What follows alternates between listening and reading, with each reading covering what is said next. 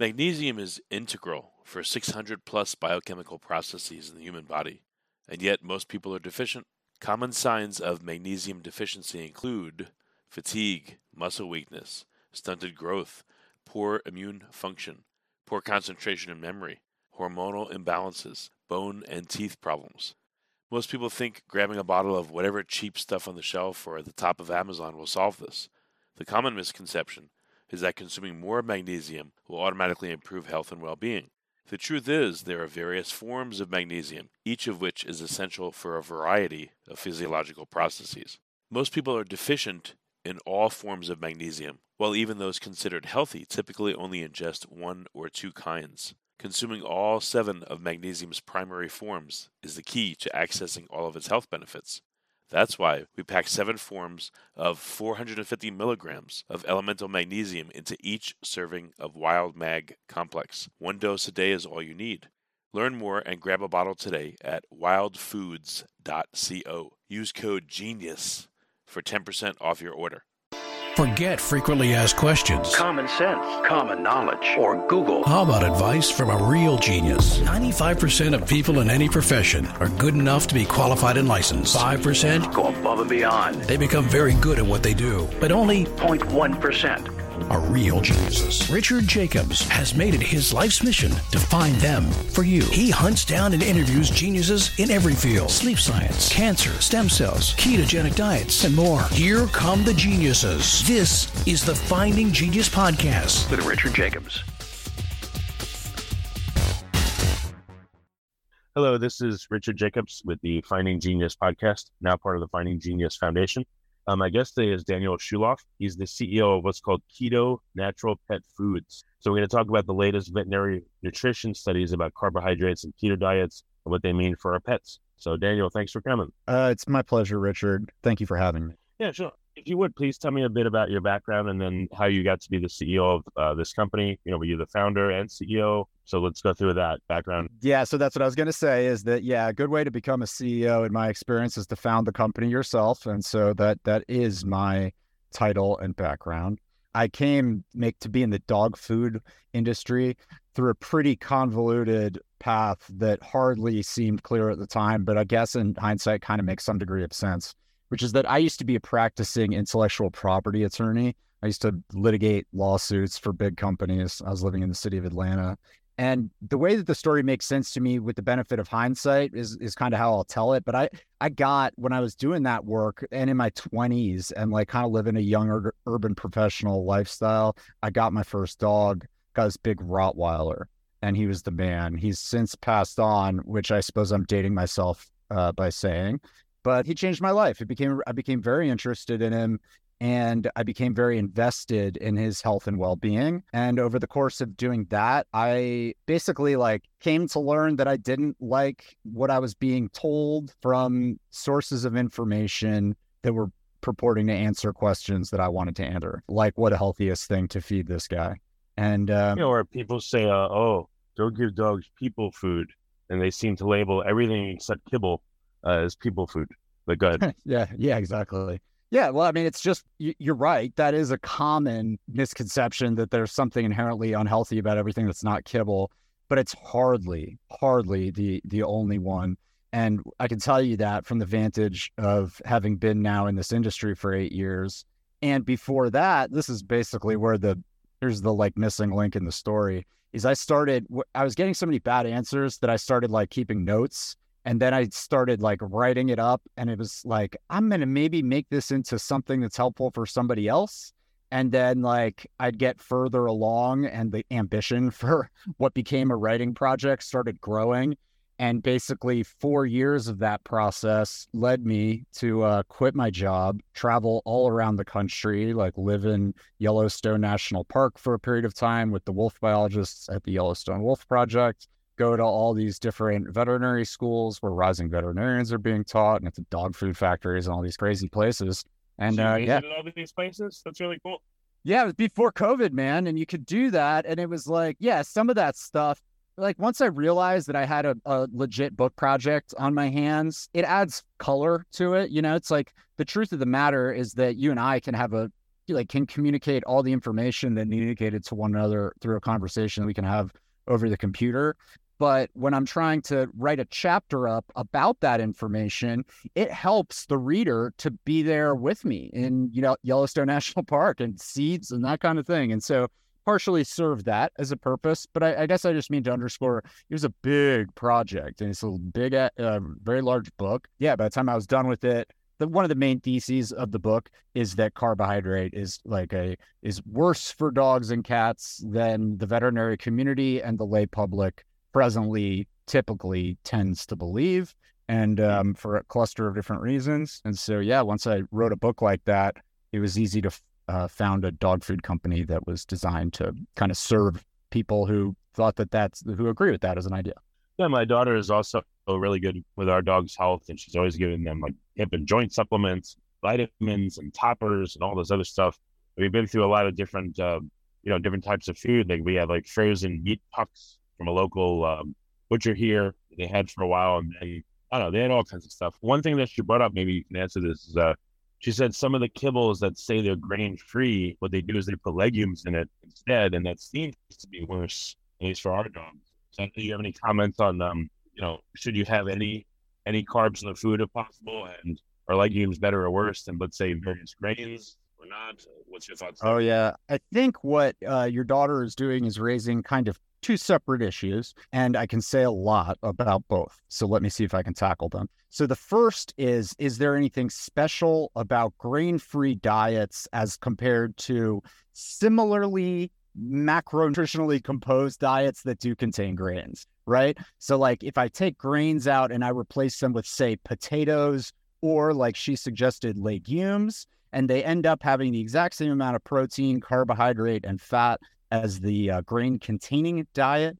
Is there anything inherently healthful about that? The answer to that question is no. There's no evidence that there is anything inherently unhealthful about grain based carbohydrate as opposed to similarly digestible carbohydrates from. So the grain free sector of the pet food industry arose as a kind of as a trick essentially. It's like it sounds an awful lot and i think this is like an implication to your your daughter's question and your question too. It sounds a lot like low carb right? Like if you hear grain free and if the, the there's a wolf on the bag and there's a ear of corn with a big x across it you would be forgiven for thinking that that is a relatively low carbohydrate product when in reality it is not and that's because it kind of like arose as a thing to sort of serve cater to that instinct that a lot of shoppers have, but would still allow the producer to make a food that's full of carbohydrate, which is very they're highly incentivized to do. That's that's the nutshell story of grain-free pet food in America circa 2018. The second thing, well, the second your daughter raises a second issue that we could talk about on you could have me on as a guest on your podcast for every show between now and the end of the calendar year and we would not complete this subject because it's a wild, deep, and wide ranging one. And the subject is FDA, the United States Food and Drug Administration's investigation into whether certain ingredients that are commonly used in grain free diets are causing the heart disease dilated cardiomyopathy in dogs. That sounds like a big mouth. It's one of the rare, as somebody that like bores podcast hosts about dog food for a living, I could tell you that it is not always the most interesting subject for everybody, and that like what feels like big news to me often isn't for the rest of the world.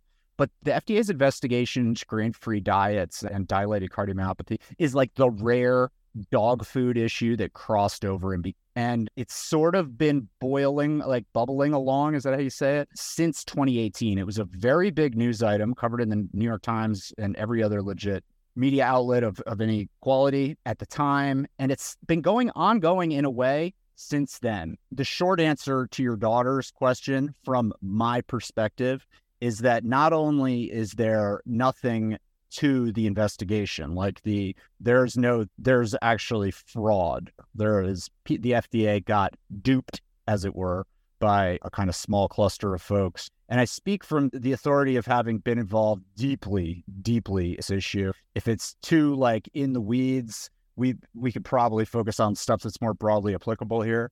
But uh, I can also stay on this if magnesium is integral for 600 plus biochemical processes in the human body, and yet most people are deficient. Common signs of magnesium deficiency include fatigue, muscle weakness, stunted growth, poor immune function, poor concentration and memory, hormonal imbalances, bone and teeth problems. Most people think grabbing a bottle of whatever cheap stuff on the shelf or at the top of Amazon will solve this. The common misconception is that consuming more magnesium will automatically improve health and well being. The truth is, there are various forms of magnesium, each of which is essential for a variety of physiological processes. Most people are deficient in all forms of magnesium, while even those considered healthy typically only ingest one or two kinds. Consuming all seven of magnesium's primary forms is the key to accessing all of its health benefits.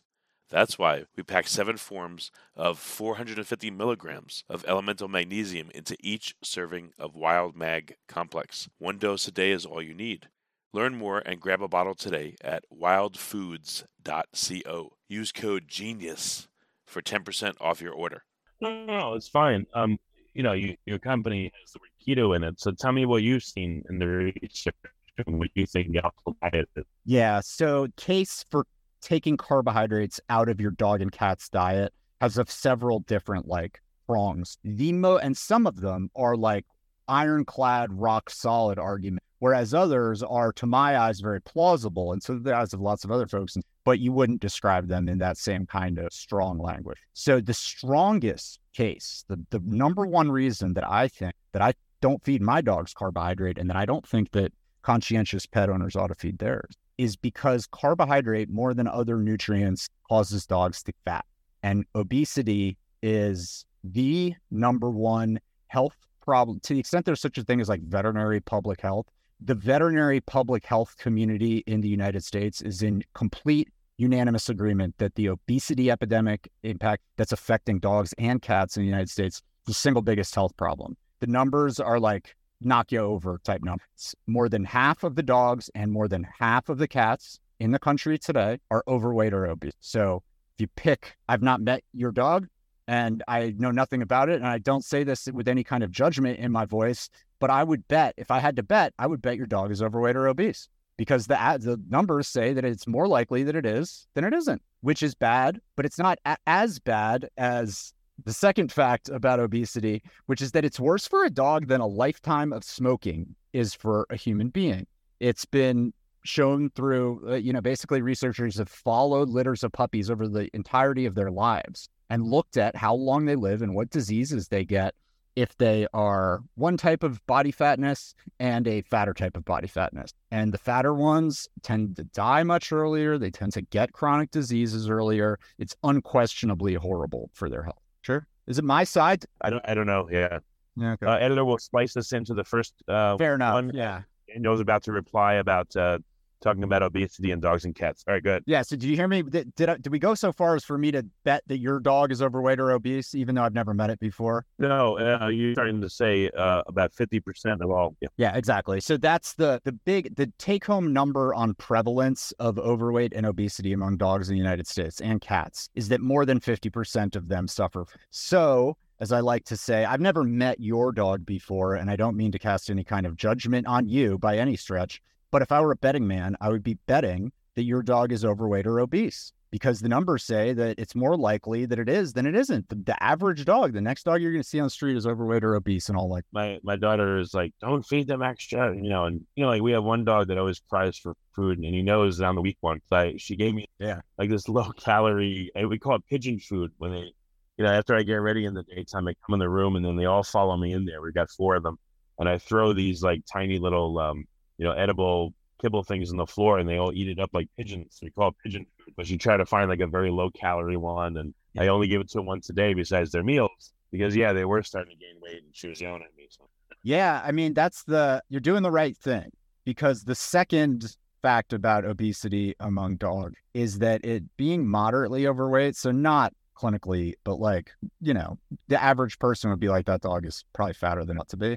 Being that way is worse for a dog than a lifetime of smoking is for a person. So it's going to shorten that animal's lifespan on average by more than an entire lifetime of smoking tends to shorten a year. that's terrible. Maybe 15 years to deal with. Yeah, that's the thing, man. That's the like emotional kind of core of my book is that it's this it's a pretty underappreciated tragedy how messed up it is that you love these do- pets kind of like you love your children you know it's basically the same ish instincts and then maybe not to this and mm-hmm. every one of them is going to die before you do. It's like a pretty unfair situation and yeah every pet owner I, that i've ever met is invested in trying to keep their animal mm-hmm. around as long as they can within their budget and their capability and making sure that the animal is very lean throughout its life is like unquestionably easiest and most impactful to you and your daughter, in my eyes, right path. Oh, she's more of the right path to me. And like I said, she whips me into shape and bugs me. Says, don't do this, don't do that.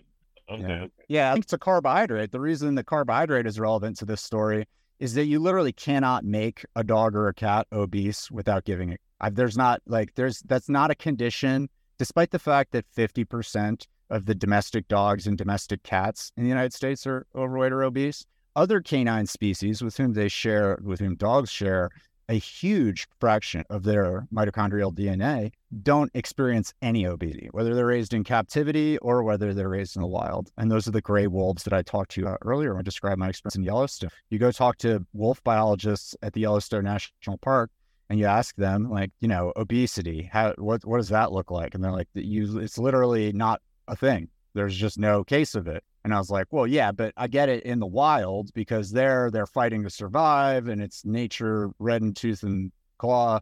And uh, they're like, it doesn't happen in captivity either. Like wolves are raised in captivity all the time. And it's just, you just don't, you can't make them fat.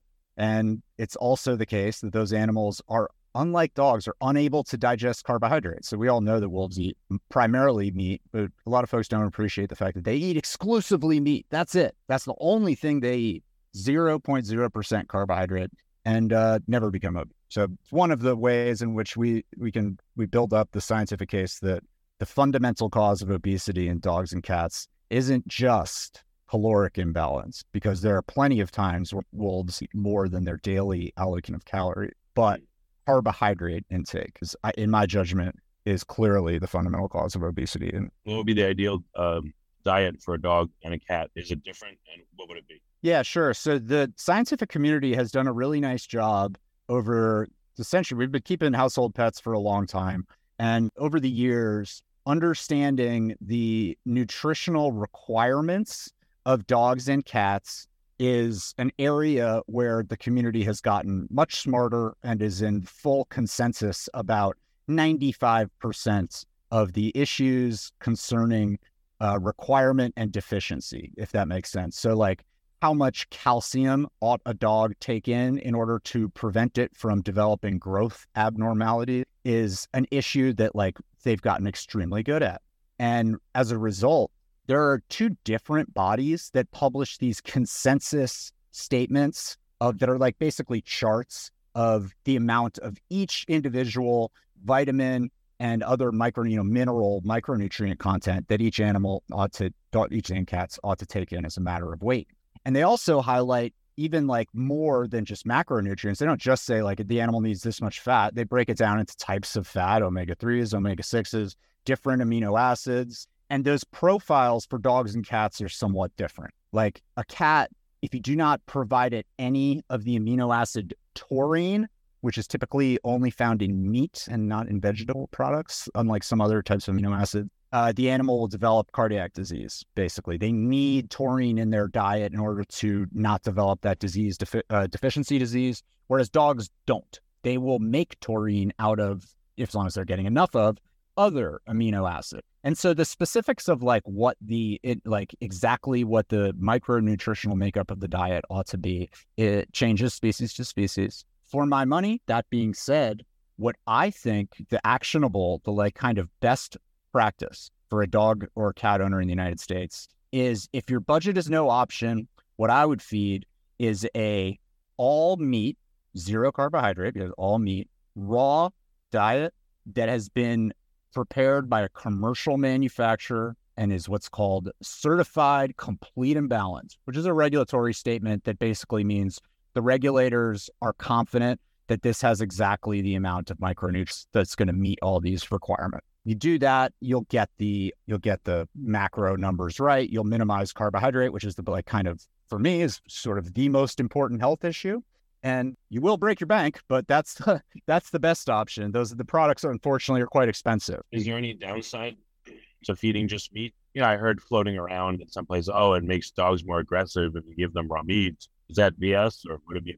Yeah, I've literally never even heard that. Hmm. There's a so one common uh, one like glaring kind of fundamental problem with the veterinary nutrition community and the reason that some of the issues that seem like very clear science to me aren't being kind of discussed in mainstream clinical uh, veterinary nutrition discourse is industry plays a huge huge role. And i know that that's like easy to say about virtually any scientific discipline in the united states today in this era but it's more it's exaggerated in the world of pet food. And it's like to the point you know they're just between the very small number of practicing clinical nutritionists which is to say fewer than 100 board certified veterinary nutritionists in the United States. There are 100,000 plus vets, but only 100, fewer than one, are board certified nutritionists. And the mega size, kind of like the amount of funding that's available through industry as compared to other sources, it means that you have just like a, a very, very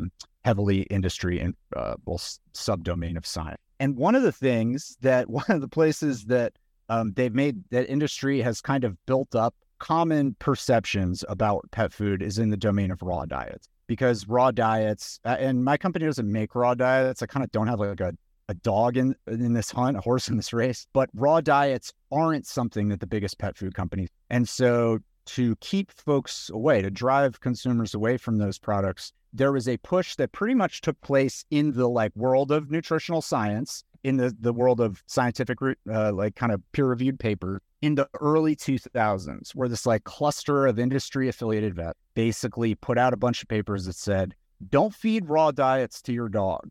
Not because it'll make the animal sick but there's too great a risk that you're going to make yourself sick by handling potentially contaminated beef there's no evidence that gets sick but there's such a significant risk that you yourself or somebody in your household is going to get sick, that you shouldn't do it. And that's the heart of the argument. That's don't worry, they'll tell you not to cook soon and not to grow food because you can get sick. You know, yeah, exactly.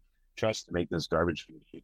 But it's like I, I use that as an example because I mean, if you're listening to this show, do this experiment. Go next time you're in your veterinarian's office, say, "What do you think about raw diets for my dog? Are they healthful?" And if the answer is anything other than what I'm about to say, look me up in these show notes and give me a call, and I will send you $100 cold cash because I'm that confident that this is exactly what your veterinarian will say. They will say, We do not recommend raw diets for dogs. And if you press them and you say, Why don't you recommend raw diets for dogs? They will say, Because there's no scientific ben- shown benefit and because their risk of dis- contamination issues is too sick. And it's like the your reaction, Richard. I heard you when I told when I just explained what these papers said. You know, oh my god, is like how you sounded, and that's everybody's reaction. It's an oh my god type of argument. It's absolutely, I mean, it's ridiculous, but it is completely, completely bought hook, line, and sinker by the entirety of the veterinary community. It's so pervasive within like what they're used to be taught during and after veterinary school that it's just like it's complete. It's a matter of you know dogma, scripture. What's very re- revealing is that you said there's only about a hundred what board certified veterinary nutritionists of a population of hundred thousand. Why is that so low? That's very unusual. Yeah. Okay. So there's kind of two things, at least. One is that like dogs and cats. Uh, I mean, this is like the most fundamental way to answer it. Is like they don't advocate for themselves, right? Like they don't. They're not a part of a voting constituency, and like every lots of people care about them and will spend time, money about on animals that are not even theirs. Animal welfare groups like do good work, but because there's no like consistent drumbeat of like self advocacy, stuff still falls between the cracks, kind of.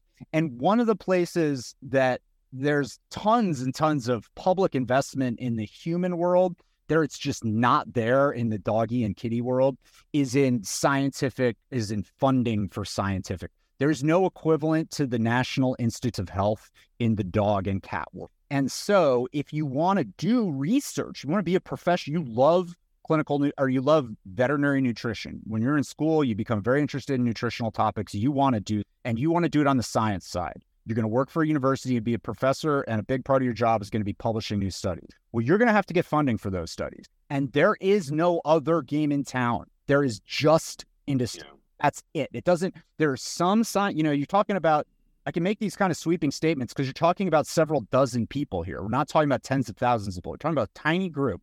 There's, there are some that are like, I'm better because I take it from this company, but there's no, as opposed to the biggest company, there's no alternative. You can't be a viable professional scientist doing veterinary nutrition work and not have money for it because there's just nothing else. So that's one thing. Thing is just like uh, basically one company has done an incredibly good job over a period of like 30 or 40 years of just dominating that. They have from very methodically and very thoughtfully built up an obscene amount of influence within the veterinary community from long before they are practicing vets, like when they are still in vet school, all the way through to folks who out of school for 30 years don't go to a big city learn about new stuff outside of there. So it's it is a wild place. Like it's I don't know. It's something where you never run out of stuff to talk about. Like there's just so many mind blowing types of like, you know, I mean, this here's here's one that just like I in the interest of giving your listeners mind blowing facts, there's one that I even after, you know, decade in this stuff didn't even know I learned less than a week ago.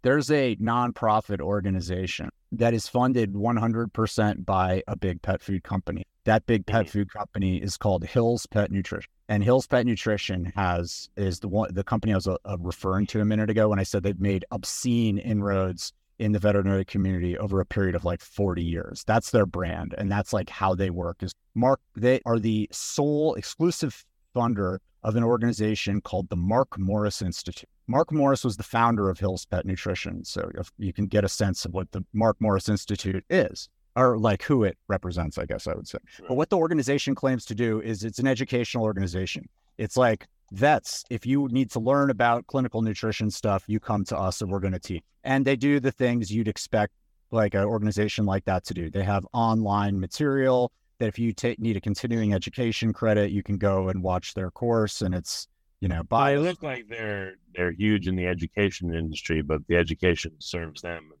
what they put out. Yeah. Well, yeah, but it's the way they do it that's so like that's the jaw dropper. Because what they do is this they don't just do like videos and little pamphlets or even just textbooks, even though the most popular textbook used in veterinary nutrition courses literally has a Hills logo on it. Okay.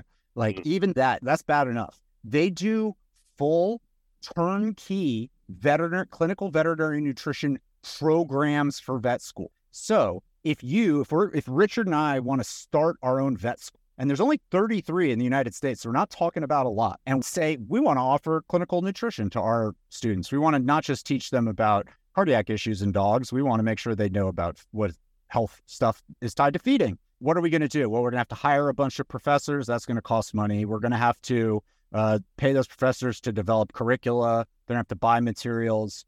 Or you could just use the Mark Morris Institute because the Mark Morris Institute will literally drop the program right into your school. And they're working in mm. 25 of 33 veterinary schools in the country right now.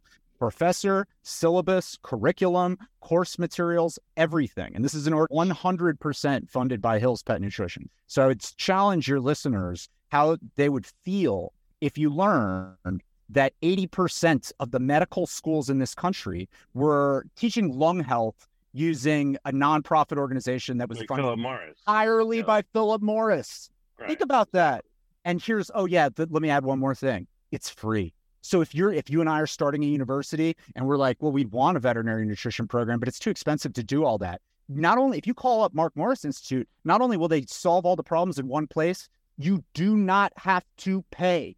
It is free. So think of how easy it is to adopt that type of methodology within your school. It's like too good to say no there's money for it because they're literally, you can see from their annual tax filings, they're 100%, every single penny funded by private institution, Hills Pet Nutrition of Colgate for profit. So you, it sounds like from the name, you've chosen to go the keto route instead of just you know uh, carnivore route. I guess I could say borrowing from like human diet names.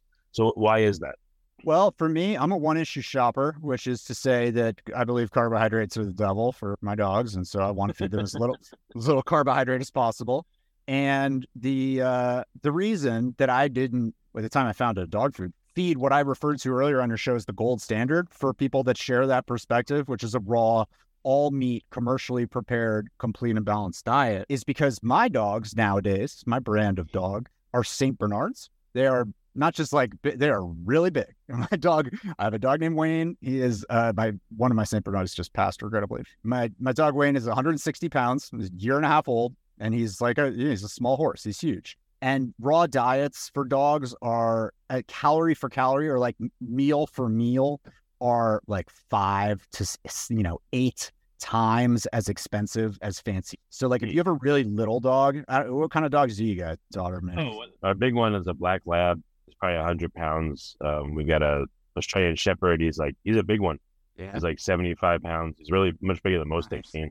Nice. We have a standard poodle. She's like sixty pounds, and then uh, we got a little one. He's like a mix of an Australian Shepherd and something else. He looks like an anteater actually. He's only like thirty pounds. Really I think he'll get to maybe fifty. Yeah, right. but he's really cool. He's like chocolate lab colored, and he's um, but again, he's like part Australian Shepherd and something else. But he's uh, he just looks like an anteater to me. I don't know why. Okay, I've never seen an anteater in the flesh, as far as I'm aware, but I sort of can see what you mean, like what you hmm. must be describing. But I guess what I mean to say is like, if you have a say a Chihuahua or like ten pound dog, you can, and you think carbohydrate is really really bad and it's possible, you can feed a all meat raw diet, no problem. It's going to cost you you know, five times more than kibble, but the difference for you be between 50 cents a day and 250. It's two extra bucks. But if you have, like you, four dogs, you add up the body weight, talking about 200 plus pounds of dog. It's similar to what I've got. And you're talking about 20 times that. So you're talking about the difference between you know, $15 a day and $75 a day, like it becomes really, really, it adds up.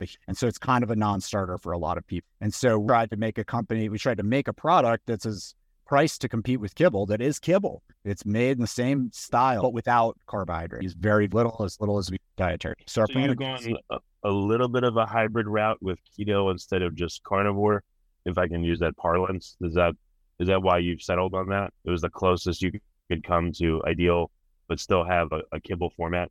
Well, I'm not sure. No, I would I wouldn't say that. I think that like the keto carnivore distinction is sort of this like internet culture distinction, if that makes sense. Like I'm not if I were to use the word carnivore on our bags, I think that vast majority of people that would see that wouldn't understand it as a reference to a human eating style that is all meat and no they would like kind of just assume it's a like loose allusion to wolves generally. Uh, and I think that the well, I'll tell you that the reason we use the expression keto, the reason like that's our main like uh, kind of calling card, is because the regulatory regime that covers the sale of pet food in the U.S. does a lot of very industry friendly things pertaining to carbohydrate because carbohydrate's like the dirty little. And it's like one of the bad things it does is you don't have to tell the consumer how much carbohydrate is in there. So go look at the back of your bag of whatever dog food you're feeding, and you'll might be surprised to see you won't see a carbohydrate number on there. And it's one of the reasons that you can effectively hide it. Or you can a product be expensive, can have the nicest packaging, can have a wolf on the bag, and it might very well be 50 it might be grain free 50%. Another thing though that they do is they completely against the law to use the expression low carbohydrate in the doggy. And so for a brand that is trying to be that is that is what we are, that is our core product quality is low carbohydrate content. It's like saying it is illegal for you to Can you say a uh, carbohydrate challenged? How about that? Maybe.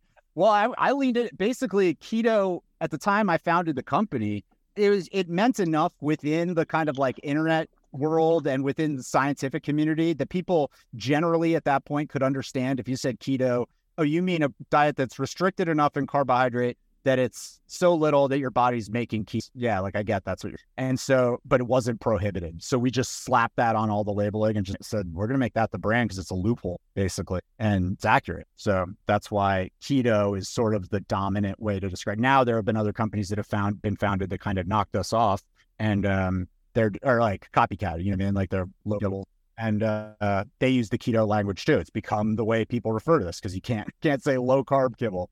It's ridiculous. So as not to ignore cats, how's the formulation different for cats? Like you said, they they need taurine. Um, it sounds like cats, I guess, maybe are less tolerant to the wrong diet. Well, I mean, like the generalities regarding cat like nutrition on diet are the ones I gave you before. Like just the the very same rule applies that I the way I took articulated it before. For my money, the gold standard, if money is no option, and with cats, it's less of an option and it's less of an issue because they're all pretty small. As long as you've got a reasonable budget to devote to them, feed a day all meat, complete and balanced raw commercial prepared diet. The complete and balanced does the like heavy lifting there in the difference between because you're not going to that's not to say you feed your dog and your cat exactly the same food.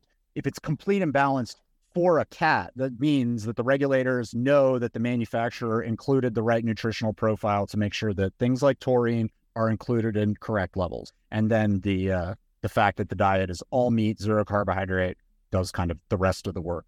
So, but my company does not make cat food at this point. So if you're oh, asking Oh, about that specific, and the reason mm-hmm. why it might make sense to you, it's like we're we're not a old company. We've been around for five years, and we're you got to focus. I got you. well, and it's like, yeah, focus, but it's also like there's an economic reality about the pet food world, which is that like, you know, your your dogs weigh 200 pounds collectively or more, right?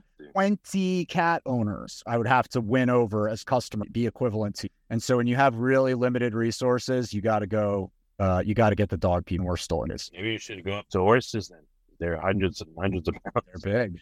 They're big. That's an interesting point. Alas, their digestive system is quite different than domestic dogs. And I think that I would have keeping a horse alive if I didn't feed it any carbohydrate. Um, uh, you know, they have puppy food, they have senior diet, things like that. Like under your feeding plan, is any of that even necessary?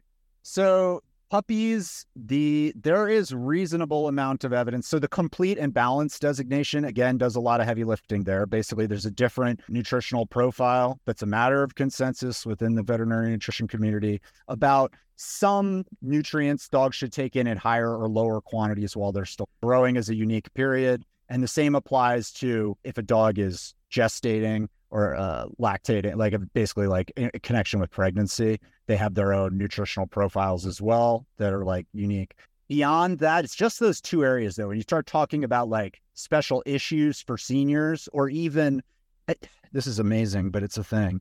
There's a brand that just leans into like breed specific. Like they're like, this is the dogs Mhm. and retrievers, which is not Well, they the- do it to make money. I mean, like one, I one know, thing that comes to mind. I mean, you know, actually, one one thing that might be good for you. I don't know if anyone talks about this, but like a post spay or a post neuter diet. That might be an interesting market angle for you because I don't know if anyone does that.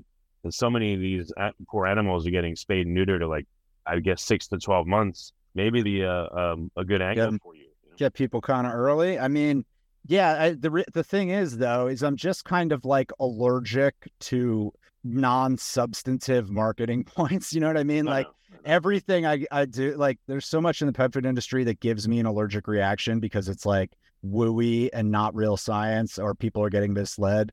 That like I, I just have an allergic reaction to like talking about any like to selling us as anything other than the good things that it really does because there are real Yeah. good things that it does for your dog's health and i don't want to oversell it and the uh you know throw the baby out Yeah, with the it's a trade off. I understand ethically, as long as you're providing what you consider to be the best food, but you're applying it's like chicken soup for the soul. You know, they have chicken soup for the Yeah. the three headed, you know, ugly person's soul and for every Yeah. soul imaginable.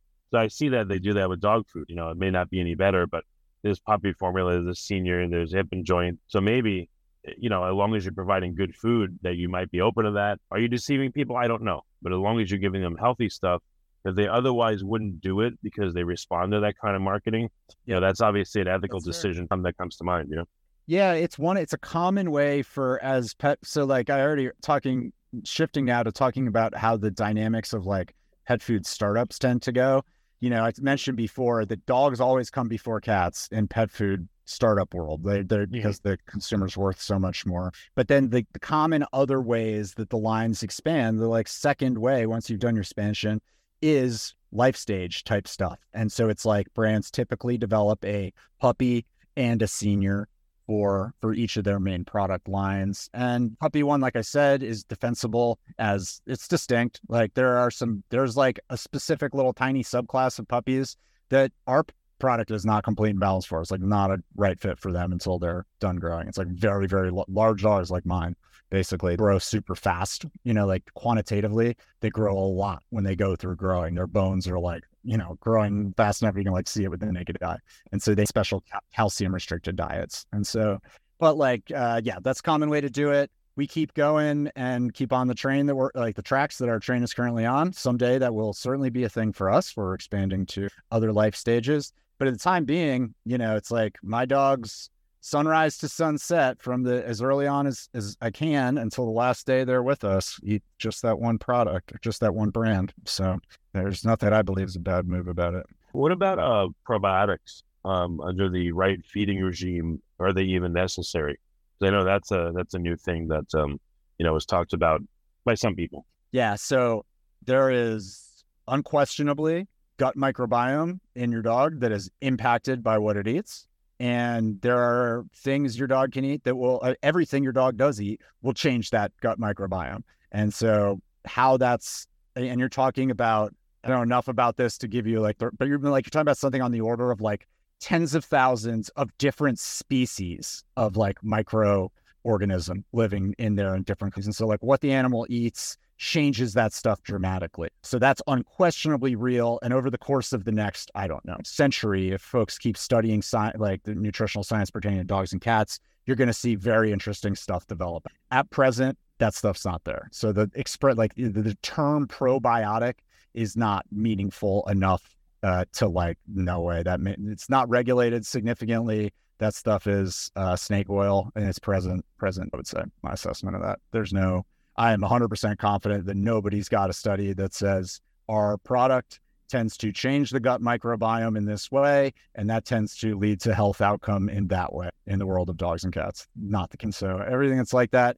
it's tying into a scientific domain. There's unquestionably ripe for study, and it's we're not talking about somebody you know making a, as a spirit world. This is the real world where there's this gut microbiome's a thing but the idea that there's like we know enough about it at this point that it's you can commercialize it into a product, put that out, better for the dog in some way. That's not a thing. I wouldn't spend your money on that if I was you. Okay. Well, we're yeah, we're we're just about out of time. It's the best way for listeners to get get your food. Where do they go?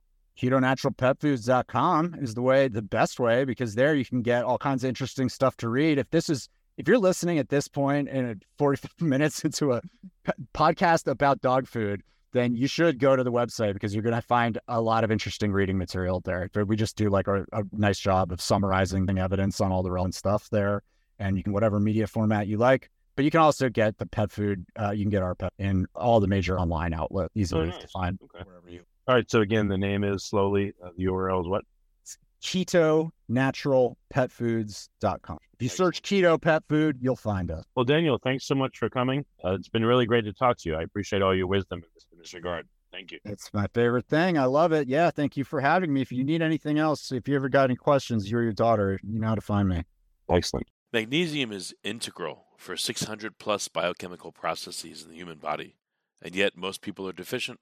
Common signs of magnesium deficiency include fatigue, muscle weakness, stunted growth, poor immune function, poor concentration and memory, hormonal imbalances, bone and teeth problems. Most people think grabbing a bottle of whatever cheap stuff on the shelf or at the top of Amazon will solve this. The common misconception is that consuming more magnesium will automatically improve health and well being. The truth is, there are various forms of magnesium, each of which is essential for a variety of physiological processes. Most people are deficient in all forms of magnesium, while even those considered healthy typically only ingest one or two kinds. Consuming all seven of magnesium's primary forms is the key to accessing all of its health benefits.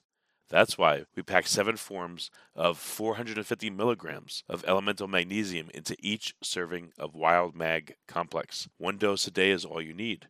Learn more and grab a bottle today at wildfoods.co. Use code GENIUS for 10% off your order.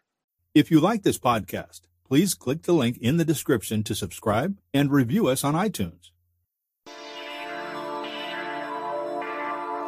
You've been listening to the Finding Genius podcast with Richard Jacobs. If you like what you hear, be sure to review and subscribe to the Finding Genius podcast on iTunes or wherever you listen to podcasts. And want to be smarter than everybody else? Become a premium member at findinggeniuspodcast.com. This podcast is for information only. No advice of any kind is being given. Any action you take or don't take as a result of listening is your sole responsibility. Consult professionals when advice is needed.